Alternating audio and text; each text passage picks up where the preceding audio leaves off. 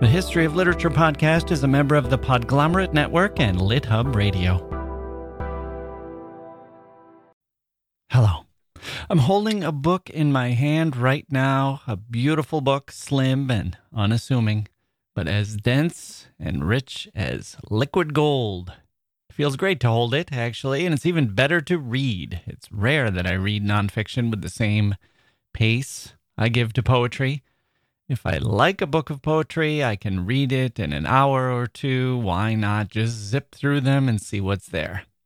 If I love a book of poetry, it overwhelms me. I can't take too much of it at once. I have to spend as much time thinking about a poem, or sometimes even a line of a poem, before I can take more in.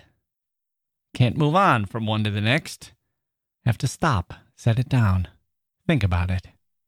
It is very, very rare that essays work like this for me, but this book does. It's called Read Until You Understand The Profound Wisdom of Black Life and Literature. It's a wonderful book by a wonderful author, Farah Jasmine Griffin. She joins us today on the history of literature.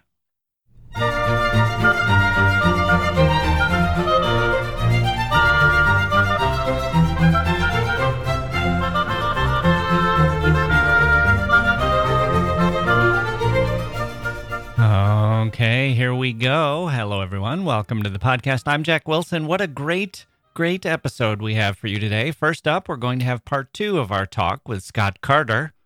Scott has written a play called Discord The Gospel According to Thomas Jefferson, Charles Dickens, and Count Leo Tolstoy. All three of those historical figures wrote their own version of the New Testament. And in today's installment, we will hear how and why Dickens put together his version. Let's just say that he's no Thomas Jefferson. I think when you hear this one, especially if you heard the last one, our last installment, you will think, what a great idea for a play. Putting these three in a room together and letting them hash it out. Where can I see it? Well, hopefully it will come to a theater near you soon. And if you're listening to this episode in 2021, you can check out the streaming version put out by Philadelphia's Lantern Theater Company. Speaking of Philadelphia, after we talk to Scott, we will talk with Philadelphian Farah Jasmine Griffin. I guess she's a New Yorker now, professor at Columbia, and a profound scholar. Elizabeth Alexander, the poet, says that this book, quote, gives us Farah Jasmine Griffin in full and mighty sail, keen cultural analysis, storytelling, and gorgeous lyricism combine in this book that makes a genre of its own. End quote. And she says, This book is a talking book, a teaching book, and a treasure. I wholeheartedly agree. I know there are books out there, anthologies, chronologies that focus on aspects of literature that might be overlooked or underrepresented. They march us through one by one. Here's an author, there's an author, here's another author. Those are valuable. Those are valuable books. They help fill in gaps, they open our eyes. This book takes a different approach. This book gives us Farah's own story things that happened to her, things she's learned, moments in her life that are burgeoning with meaning. Sometimes those are searing and painful, sometimes they're joyous, sometimes they're deeply contemplative. We also get her life as a reader, what she's encountered along the way, the profundity of it all. Quick asterisk or parentheses, not just a reader, but someone who's living food, music, lots more than just books. And she's organized it not just by year 1780, we get this, 1820, we get that, 1910, we get this, but by thematic topic. The transformative potential of love, the quest for justice. I don't want to step on what that does for us as readers or why she chose to do it that way because she and I will discuss it when she comes on. But I will just say this as a reader, I found myself reading these chapters the way I read poetry. I would read a few sentences, stop, admire, and think.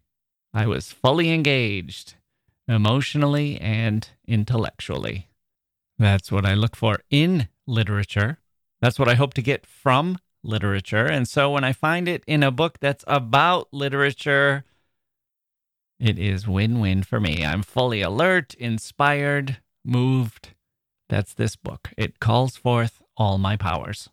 Highly recommended. Speaking of alert and inspired, Charles Dickens was a pretty alert and inspired fellow. The energy of that guy, what a dynamo. Let's take a quick break and let Scott Carter tell us all about how that electric personality found an outlet in a revised gospel.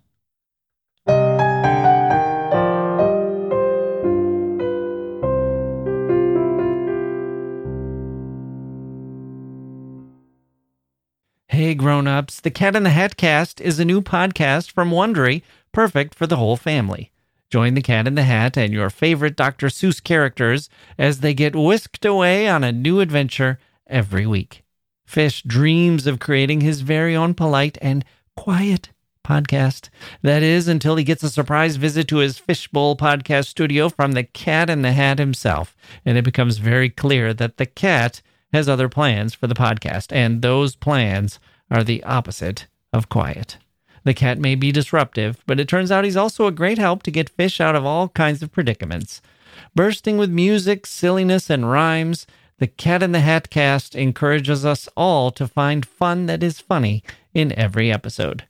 Sing along to new favorite songs, try your luck at Titanic tongue twisters, have some fun with wondrous wordplay, and most importantly, bring your family along for all of the adventures in the Cat in the Hat cast. Follow the Cat in the Hat cast on the Wondery app or wherever you get your podcasts. You can listen to the Cat in the Hat cast ad free right now by joining Wondery Plus in the Wondery app or Wondery Kids Plus in Apple Podcasts. Okay, joining me now is Scott Carter, author of the new play Discord, who last joined us to talk about Thomas Jefferson and the gospel he prepared. Today we're going to focus on another gospel by a famous figure in literature, Charles Dickens. Scott Carter, welcome back to the History of Literature. Always a pleasure, Jacke.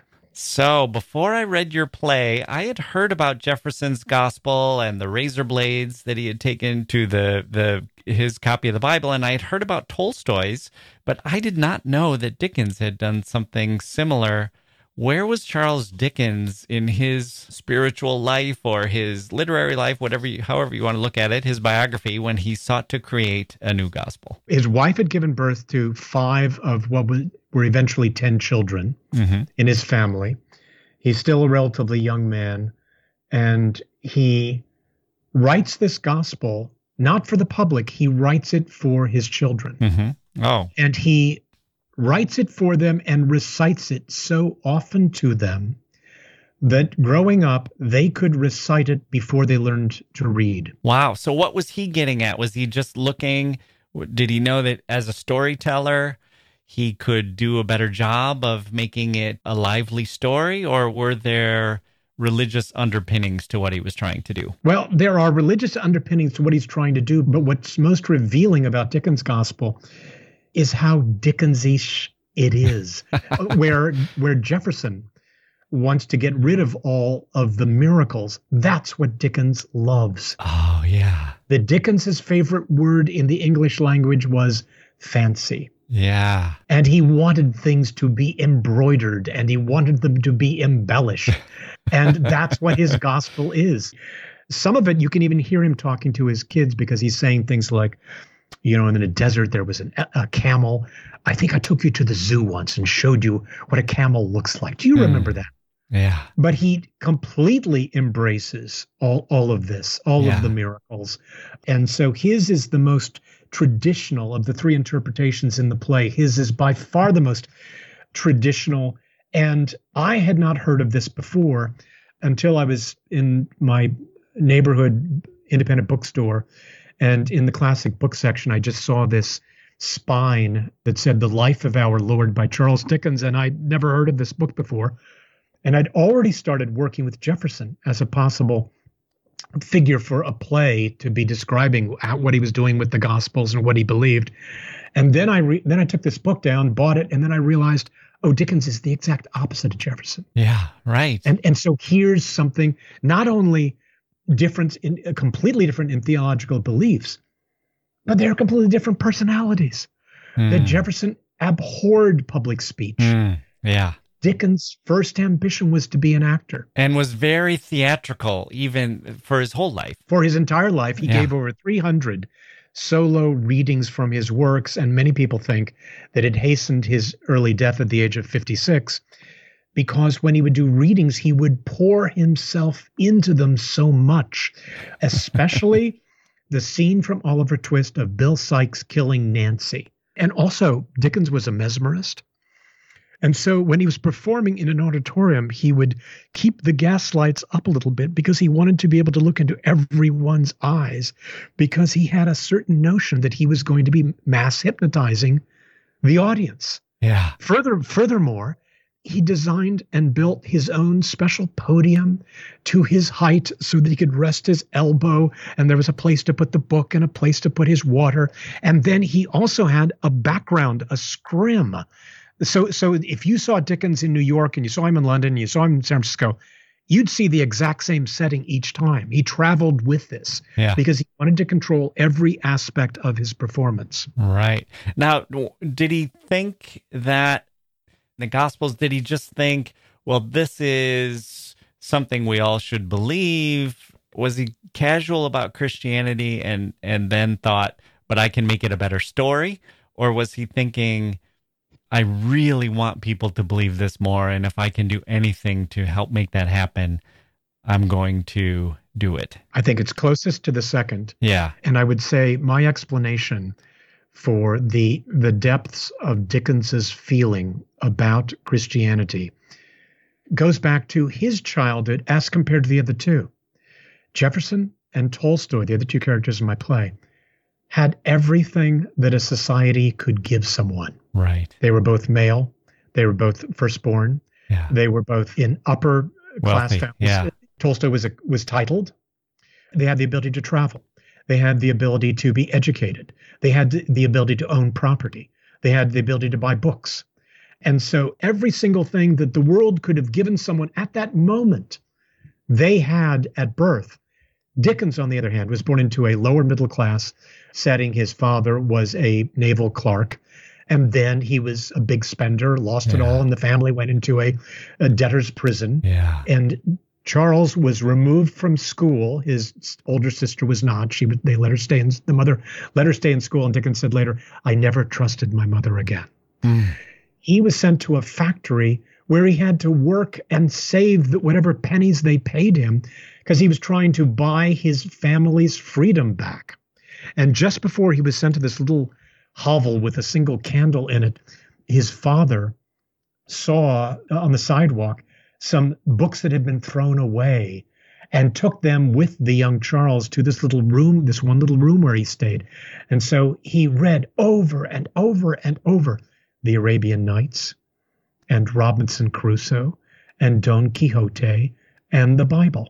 Mm. And then you have to remember that by the time that he's 21, 22, he's becoming one of the most famous authors in the UK and then later the world. Yeah. And so the notion of miracles, which I think is seen as something naive by a Jefferson or a Tolstoy, is seen by Dickens as being very similar to his own life. Uh, the, the, yeah. The, the, fairy tales where someone like an, an Aladdin is given access to a magical underground kingdom of jewels and is able to then become uh, go from being an impoverished slave to being a wealthy man this is not unlike how dickens thought of his own life mm.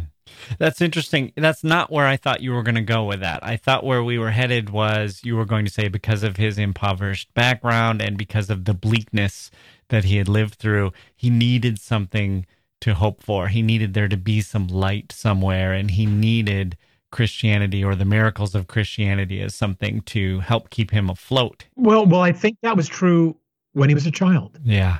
Yeah. But then the miracle of his quick, instantaneous success. Yeah, right. You know, it was like the Beatles coming to America. Yeah. Just instantly, everybody loved him. Yeah. And instantly having wealth and and being able to do things for a lot of other people Yes, he never lost that. In fact, the the first inspiration for Christmas Carol was the image from the very end of the novella where the ghost of Christmas yet to be has underneath his cloak two children. One is want and one is ignorance.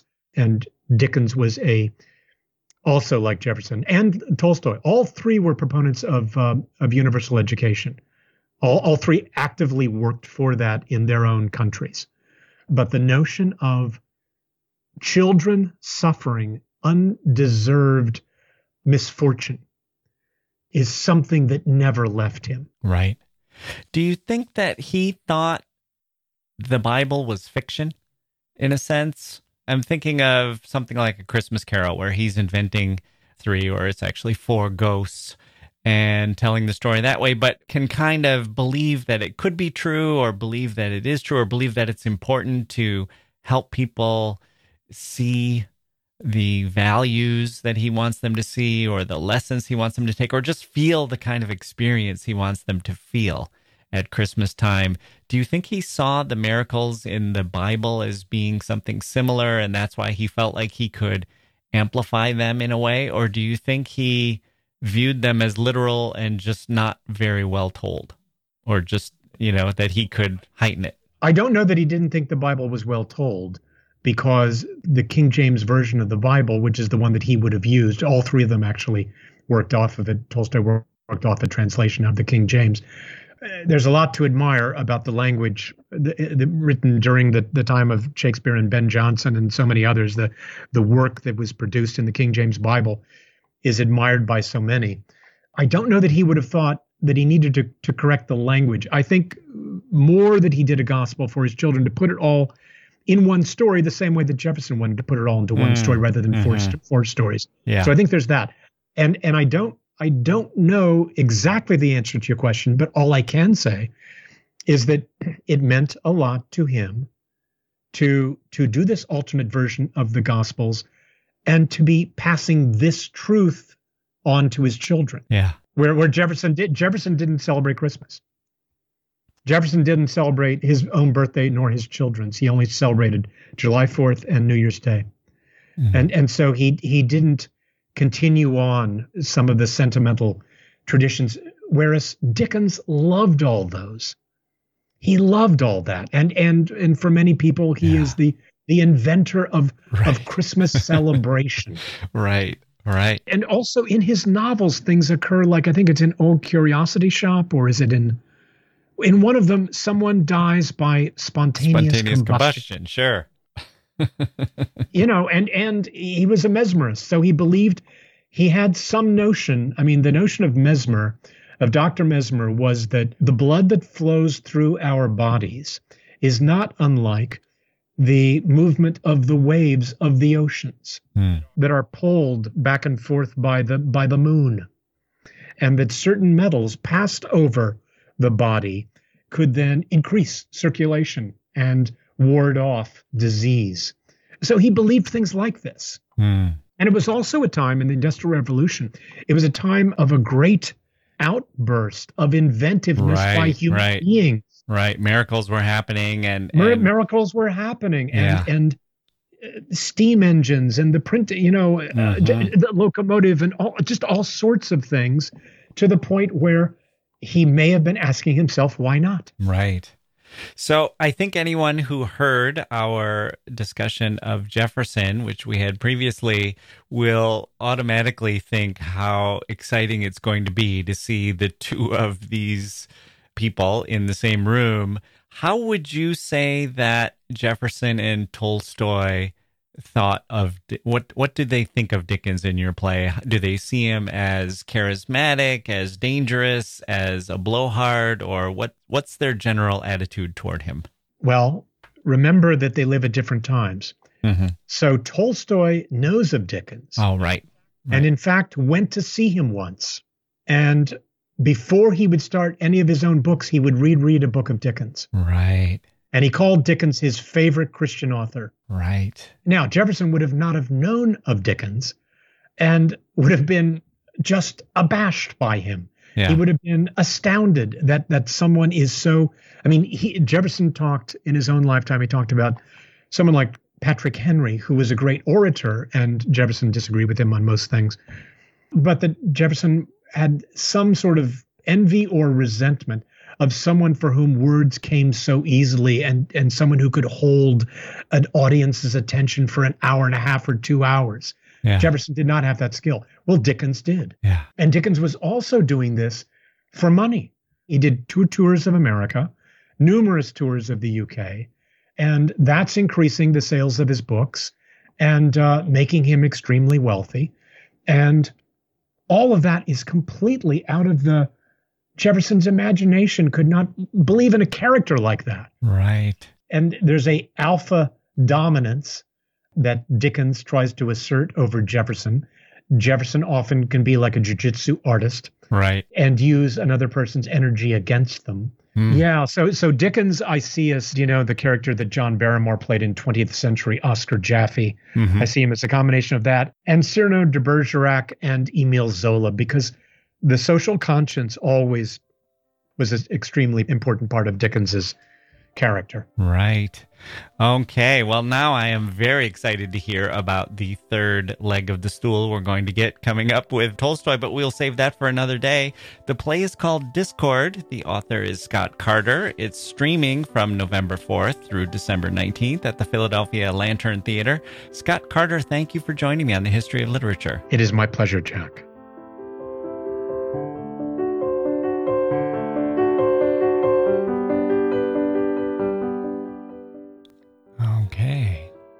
There we go. Wasn't that great? And don't you want to know where Tolstoy fits in? We will have that for you soon. And now, our special guest today, Farah Jasmine Griffin. We'll have our conversation with her after this.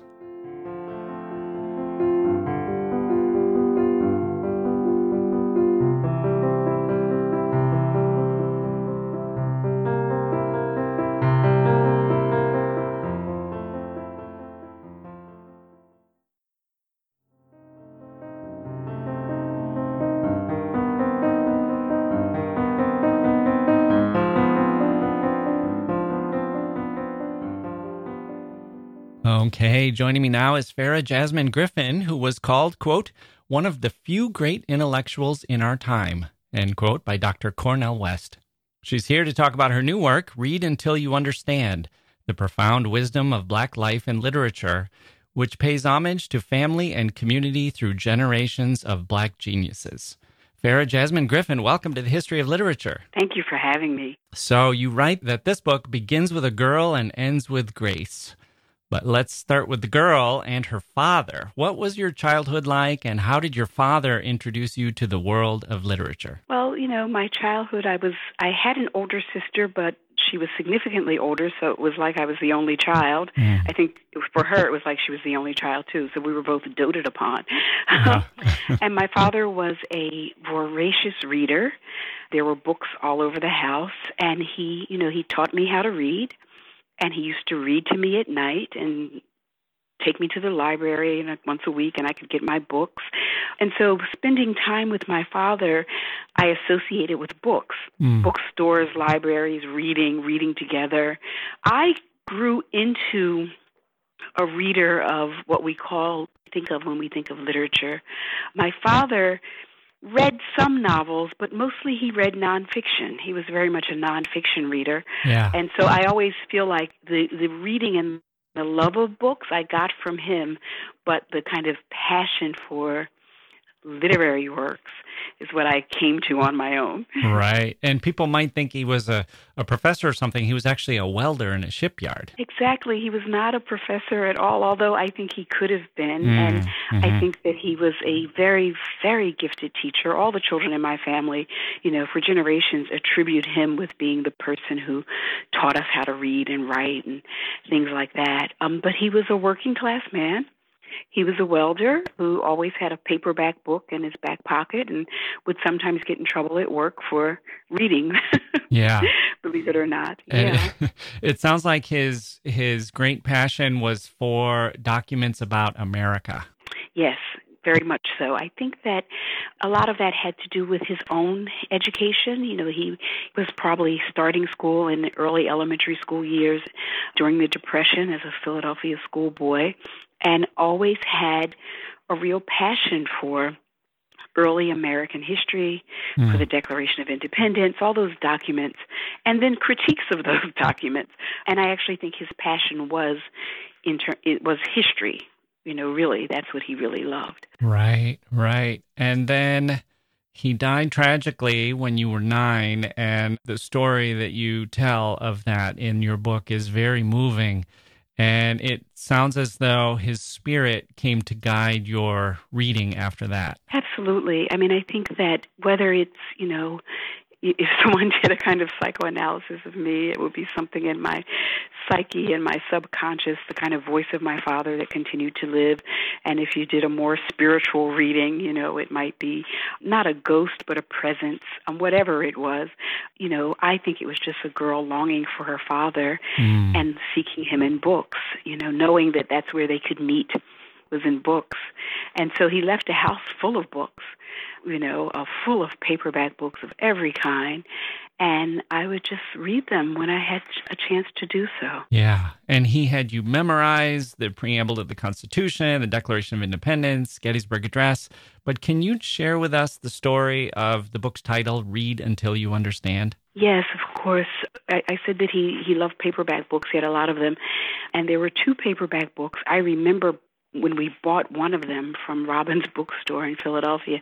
But there were two. One is called Black Struggle, mm. and it was kind of a survey, kind of survey of African American history. And this would have been like late 60s, early 70s when we got more of those kinds of books. And the other one was a book of quotations by famous Americans. And you know, my father wrote notes to me in those books and they were in um actually they were written in lead pencil mm. and in Black Struggle, he wrote, Read this until you understand. You may not understand it first, but read it until you understand. Mm. And then later on, you know, read and understand, baby. And he says, if you if you don't, ask your teacher.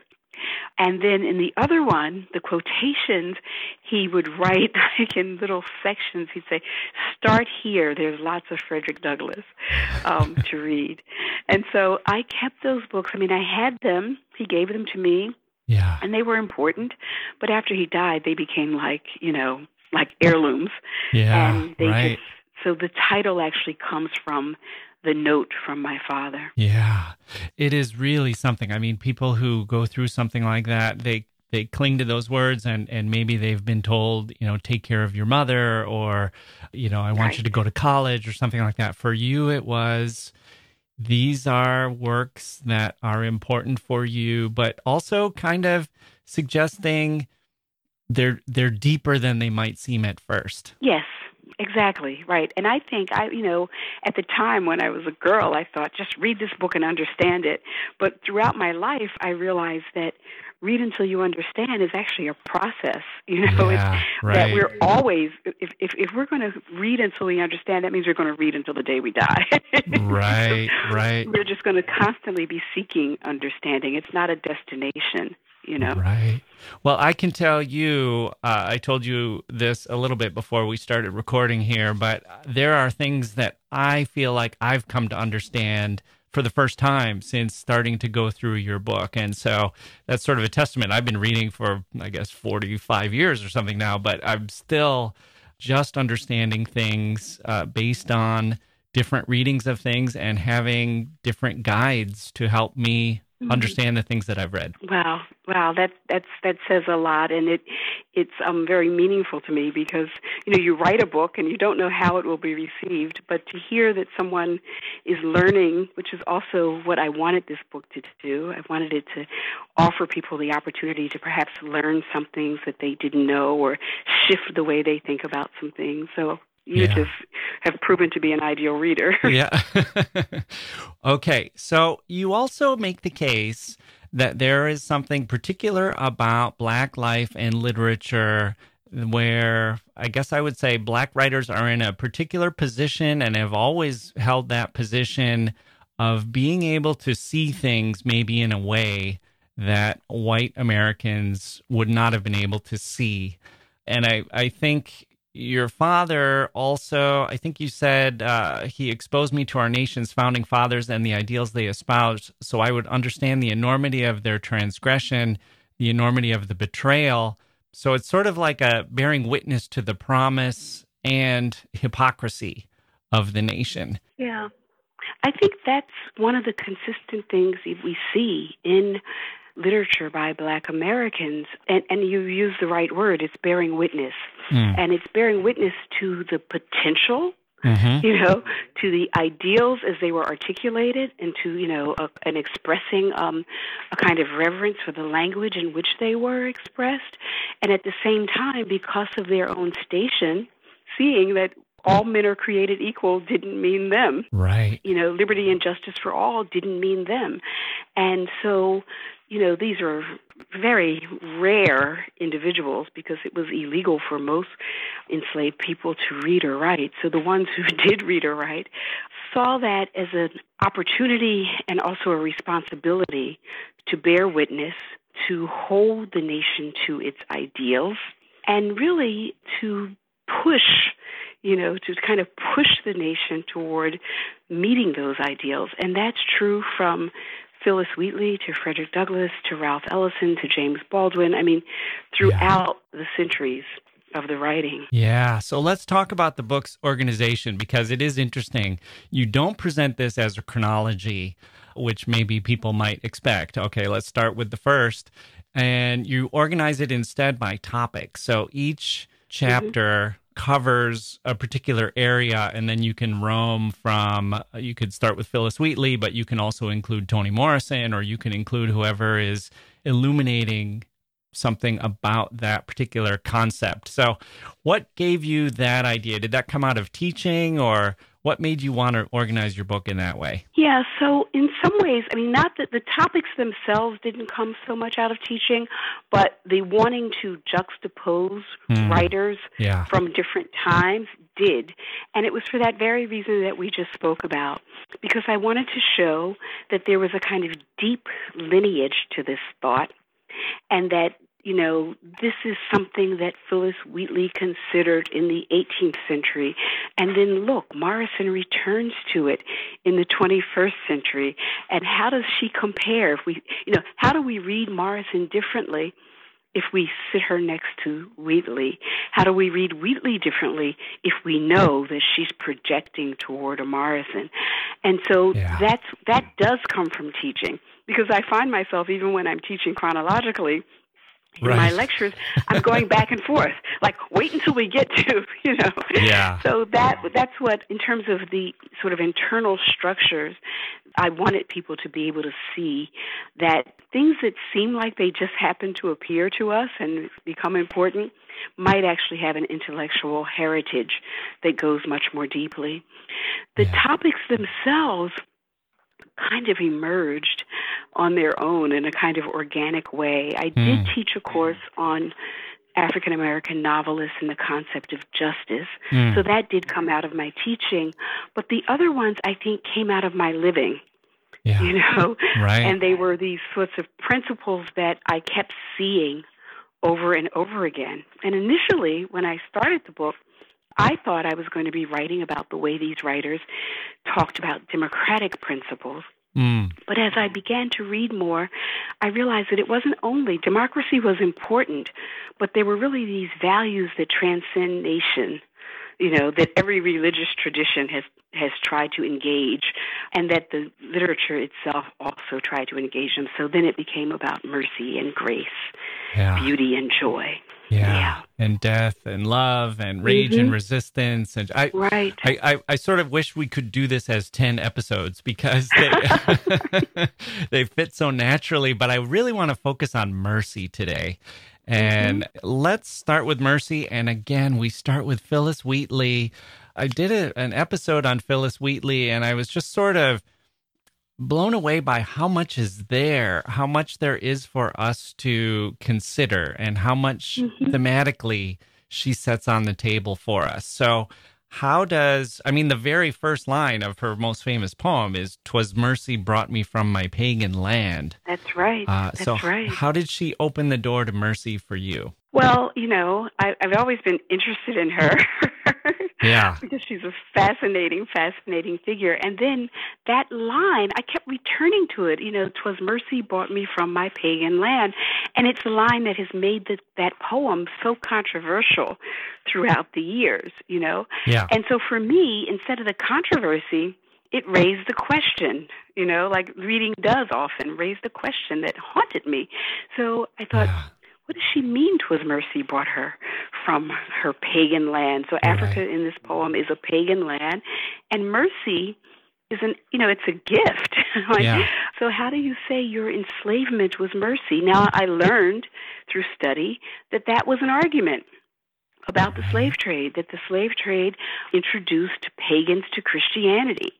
And so initially it sounds like, okay, Wheatley has she's bought into that. She's bought into that hmm. logic. Right. Right. right? Which that, is why um, she's criticized because people say, well, exactly. pagan land is Africa and mercy. Right. You're just adopting the religion of your owners, your oppressors. And so this this just shows that that Phillis Wheatley is sort of co-opted. Exactly. She's co-opted, she's brainwashed, she's all of those things. Yeah. And so for me it was just like, okay, what does mercy mean? Yeah. Like what you know, what what are the meanings of mercy? And then reading that poem closely, you see what she does with it. She you know, where okay, she's saying, Okay, it was mercy that brought me here. You know, I'm going to follow that logic. Yeah. It was mercy that brought me here. It was mercy that introduced. So then I was introduced to Christ, and I am a Christian. And now that I'm a Christian, I'm equal to you. Yeah. Using your own logic, I'm equal to you you know that that in God's eye, I too can join the angelic train. And it's just small, condensed. It does what the best poetry does. Yeah. You know, it sort of flips us on our back and turns us back over and all of those things. Yeah. But and for it, me, it was also a chance to study mercy. Like, what have right. theologians said about mercy, right? Like, what is mm. mercy? Right. Well, before we get there, let me just say that Wheatley even, I think, even nudges it a little further, which is to say, I'll be a Christian like you. We will be equals in that sense, except that you're more hypocritical than I am. You're not being yes. Christian. I can I can exactly. out Christian you, and it's part exactly. of that that black tradition of truth to power. Right. That's exactly what she does. Right. Yeah. She says, yeah. you know, that line where she says, "Remember, Christians." Yeah. Right. you know, like, let, let me just remind you of your own religion. You know. Right. Right. yes. Exactly. And she initiates that right there early on. Mm. Okay, so let's talk about mercy and I think the the definition that I have been revolving around in my head or the quotation I have been revolving around in my head since I picked up your book is one I was not familiar with uh, from Natasha Deón. Mm-hmm. And it's justice is getting what you deserve. Mercy is not getting the bad you deserve. Grace is getting a good thing even when you don't deserve it. right. And right. it just opened up these doors for me in considering mercy and how we use that term and how often it doesn't really fit with what we're trying to use it for. Absolutely. I think a lot of times people mean grace when they use mercy. Right. And mercy, you know, and there's also there's there's mercy of God. There's God's yeah. mercy. Right. Which, you know, we deserve to be punished and God doesn't punish us. That's God's mercy. Right. Which makes that makes a kind of conceptual sense. If you accept that God is all yes. powerful and all good and has the right to judge and the right to spare. Right and you accept that humans are all sinners and always deserve yes. punishment, then God's right. mercy is it, it has a kind of logical coherence. But when you get to the exactly. world of humans, it, it's almost like a, a paradox. You call it the question of mercy, I think. Yeah, it, it falls is, apart. Right? Yeah. Because it falls apart, and it's also you know, because the other definition, you know, like I read alongside with the Oxford English Dictionary next to me. It's my, you know, I love uh, looking it up and then looking at all the dic- all the meanings. Do you have the compact so, uh, version with the little? Uh, I have uh, both. With the little magnifying the, glass. yes, I have the magnifying. glass. I love it. Right? Yeah, me too. And, me too. You know, so you know that's just a, a joy to read. Is you know so then that other definition of mercy is what human beings have for each other. Hmm. That if you are in a position of power or authority where you could punish or do someone harm, and you choose not to. Right. And that became the definition that I was really invested in. Yeah. You know, at what point do are people in the position to grant mercy and then they do or they don't? right you know and what's the price of that um so you know it's just it's a chance to just play around and play in the definitions the various definitions of god's mercy mercy is practiced by humans on the one hand it is about not receiving punishment you deserve. On the other hand, it might simply be you're you're powerless and someone who has right. power and authority to do you harm chooses not to do so. Right. Which is a fascinating use of the word. Yeah. So like if if if we're talking about a judge who is sentencing a criminal who has done wrong mm-hmm. and the judge says I will show mercy and give you a lighter sentence, that might conceptually fit. But if we're talking yeah. about, for example, a slave owner who is beating a slave and then mm-hmm. decides, mm-hmm. okay, well, that's enough, we might look at that and say, oh, he showed mercy. But that's mm-hmm. not right because that's right. basically assuming that the person who is being oppressed has done something wrong. And exactly. in fact, it's the other way around. So it's, it's the other of, way around. Yeah. So it's like our understanding of that as mercy just completely gets the power dynamic all messed up. You're so right. I mean, I think that's that's where the twist became for me, right? So the twist yeah. for me is like, what did this little African child do that she needed mercy? Right. And isn't it the people who enslaved her who needed mercy? Yeah. You know?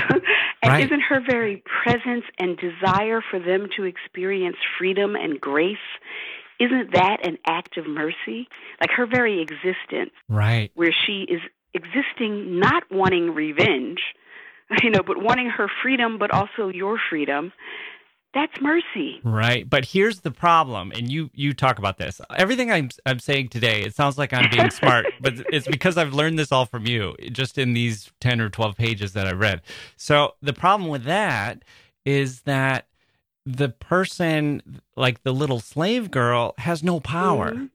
And so right. then the question is, well, you know, mercy, the first part of the definition is someone with power who mm-hmm. who either uh, you know decides not to give you the bad that you deserve. So the right. question then is is the power a kind of moral authority or is the the the the person who is oppressed the only person who can absolve that person of their guilt? Are they sort of a stand-in for god and saying you know i will absolve you of your sins. I'm the only one who can do it because i was the one you oppressed. But it it kind of breaks down because the power doesn't really shift. It still stays it doesn't with, shift. Yeah and so that's why humans can't really like that's why our concept of mercy is all messed up because it's the powerful are often the people who actually are the ones who deserve the punishment. Exactly, deserve the punishment and then benefit from the mercy. Yeah, right. So right. no, you're so right, and I think that's the conundrum that we see in a lot of African American literature.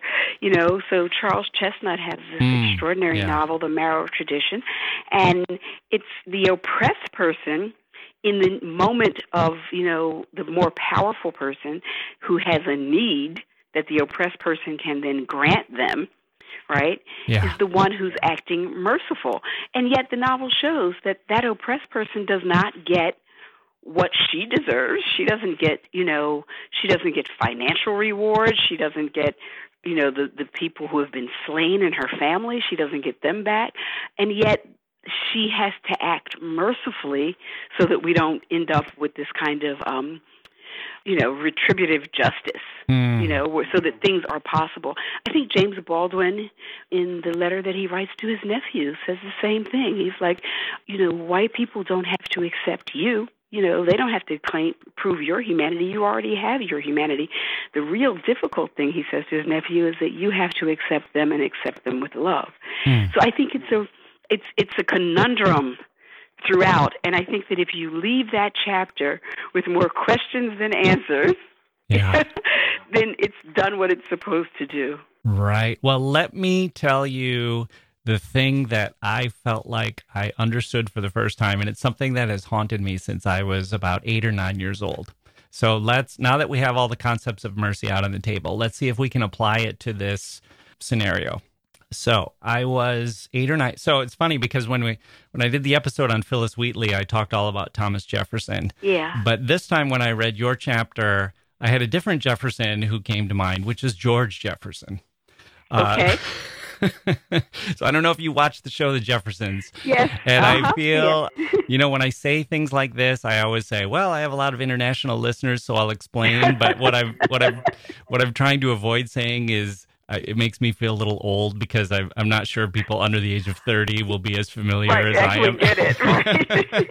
well, it's in rerun, it's in syndication, yeah, so okay. maybe they do. so, George Jefferson, for anyone who doesn't know, he was part of the Archie Bunker world. It was a spin off from the Archie Bunker show, which was a show about a white bigot who was living in Queens. And George Jefferson was kind of set up as the foil, and he was kind of the right. reverse of Archie Bunker. And so and then he was also successful. And then the Jeffersons, when that show came out, it was George and his wife, and they moved to the Upper East Side, and they lived in this high rise. Mm-hmm. So there was an episode of this, and I was watching this, you know, just as a as a kid. It would it would come on in the summer mornings in reruns, mm-hmm. you know, after the Price is Right or whatever, and it was before the soap operas, so it was sort of the last thing I got right. to watch before I had to find something else to do. So I was watching this episode, and there was an episode where George took a CPR class. And then later in the episode, his friend Willis accidentally took George to uh, an apartment, a renter's meeting, but it turned out that it was a, being run by a couple of members of the KKK mm-hmm. who had moved into their building. And they they find out and they're horrified that what happens. But before they can storm out of the meeting, there's a father and son who are running this meeting, and the father starts to choke, or he has a stroke, and mm-hmm. he uh, is about to die. And George is the only one who knows CPR and can save him. Mm-hmm. And so he has this moment where he has to decide, you know, and we've just seen this guy saying these horrible things to George, right. and they've just had this argument. And all of a sudden, George is, things have shifted. Now George is, is sort of there, and he's the only one who can save him. So after mm-hmm. a moment where he hesitates, he jumps up and he gives him mouth to mouth resuscitation. And the man is uh, revived. And mm-hmm. he's then taken off on a stretcher. And his son now has had sort of a change of heart, and he says to his father, right. I want you to know that this is the man who saved your life. Mm-hmm. And the man looks and sees that it's George, and he says, You should have let me die. Yeah, yeah. And yeah. I mean, it's it's sort of that that '70s sitcom where they can do really powerful episodes. you know, you, right? You wouldn't expect right. it now, but it was like, and it just yeah. floored me. And I think for a long time, the reason why it resonated with me is I thought that man is so full of hate and and physical disgust that he. Mm-hmm. And, and probably homophobia. He can't mm-hmm. stand mm-hmm. the idea that George's lips touched his lips. Touched his. Yeah. Yes. And I'm sure that was, you know, there's a big part of it. But when I read your chapter, yeah. I thought, you know, it's also this reversal of mercy that it's mm-hmm. this man is saying, I don't want to, like, George had to decide in that moment Right. He had to decide this man deserves to die. There's no question. Mm-hmm. He's a, mm-hmm. a, a, a, filthy racist and he's, right. you know, deserves to die. And I will show him mercy and save his life. And right. I feel now like like a lot of the dynamic there was the man waking up and saying, I don't want to live in a world where I don't have the power right. to decide. Right. I don't want to be in a world where where a black man has the power over me to decide mm-hmm. whether or not to give me mercy. Right, life or death. Yeah. I mean, I think that's, you know, that that episode of the Jeffersons, you know, I'd forgotten all about this, but I think that you're so right, especially because it's Norman Lear and he's, you know, yeah. using those um comedy sitcoms to to make a point. But I think that it's something that, you know, I'll I'll, I'll let your listeners know one of my favorite poems is a poem by the great poet Gwendolyn Brooks. Yeah. And it's called Negro Hero. Mm. And it's inspired by Dorie Miller.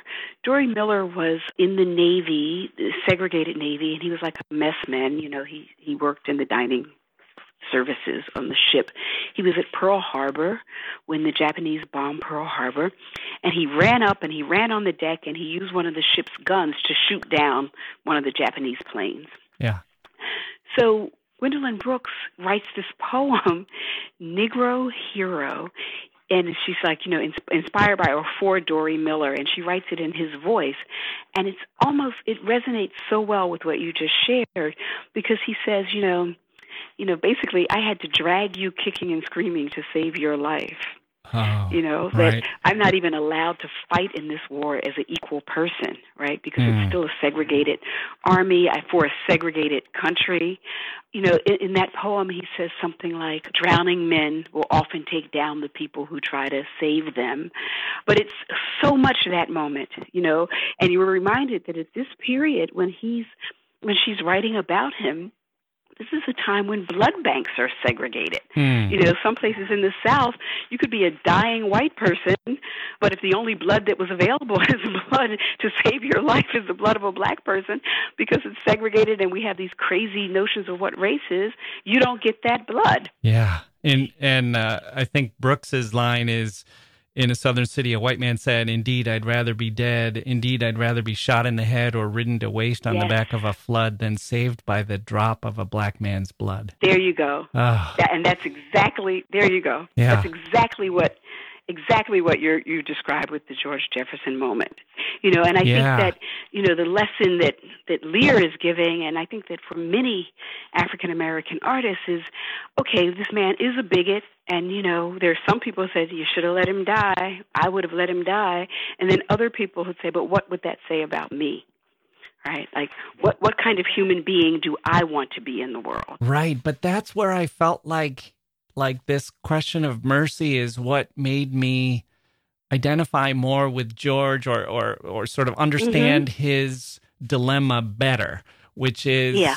he didn't win. I mean the the guy's going to live and go on and oppress and continue right. with his hatred and and will make life miserable for George and everyone who looks mm-hmm. like him for the rest of his days. And it's kind of mm-hmm. like George in some ways he wasn't he had a moment of free will, but he wasn't totally free to make a choice. Right. He was, right. you know, his friends were there and he maybe felt guilt about letting someone die and he he mm-hmm. knew, you know, the the the the lesson to take from it is well, you're a bigger man than he is, you're better than him you didn't stoop to his level. But right. George is not totally happy about it. And he's no, kind of, um, you know, he doesn't accept the pats on the back and everything. You can tell that he's, he's sort of furious that he was put in that position at right. all because, you know, in, in some ways you could say he was a sucker you know. Yeah, and especially for someone like the character of George Jefferson, right? right exactly. Who is, yeah. You know, he's actually that kind of opposite of Archie Bunker, right? So, um, you know, one would expect him to have not made that choice, given what we know about him. Yeah. So yeah, no, no, it's fascinating. It's really fascinating. Uh, well, I want people, listeners, to understand that as much as I got out of Mercy, this is just um, scratching the surface. We we didn't even cover everything there was to cover with Mercy, but there's also these these other subjects like rage and resistance and and love and joy, and you cover music and you cover food and community, and your own stories of your life are just beautiful and moving. I, I really think this is a book people should check out. I think my listeners will will really love it. But I I just wanted to sort of close here and to say why literature.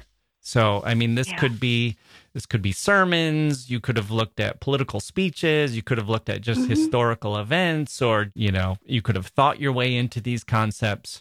Why do yeah. you think literature in particular uh, opens these doors for you? Sure. Well, you know, the, the truth of the matter is that all those sort of forms and genres do find their way. I mean, I have one yeah. chapter that's mostly on political speeches, but they're not they're not they're political speeches written by people who are extraordinary writers. And that, I think, is the answer to why literature for me. It's language. Mm. You know, it's it's the power of language yeah. to you know and and and you know and the beauty of language people who know how to craft and sculpt a sentence the way you know an artist might sculpt clay yeah. um just in such the, the choice of word, the shape of a sentence. Um, and I also say, you know, the pleasure. Yeah. The pleasure of reading it. So that, you know, I, I think with literature, our lives are enriched in so many ways that we're smarter at the end of a book than we were when we started it because we know something we didn't know.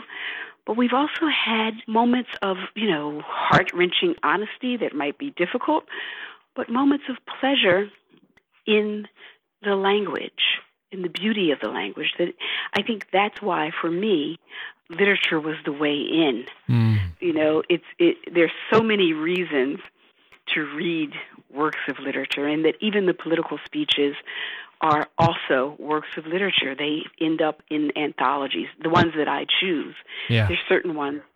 You know, there's a kind of grandeur of language that can also lift us that can make us see our better selves, that can give us something to which to aspire. Mm. You know, that's why we used to long for and listen to like what is it what is a John F. Kennedy speech going to be like? Yeah. You know, what is a Franklin Delano Roosevelt speech going to sound like?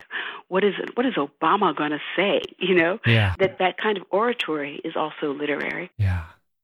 Ah, well, the woman who put this book in my hand said, I'm so glad you're going to interview her. She has so much wisdom to impart.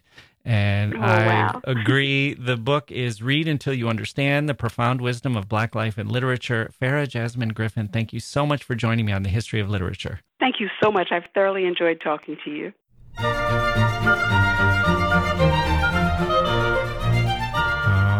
Okay, there we go. Farah Jasmine Griffin. My thanks to her for joining me.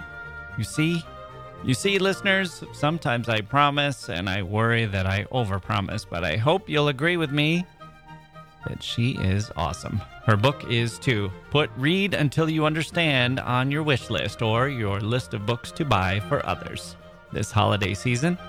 And my thanks to Scott Carter, whose play Discord will be streaming online through December 19th, 2021, courtesy of the Philadelphia Lantern Theater Company. You can check that out, or if you're catching up later, just Google Scott Carter Discord to see if there's a production coming near you.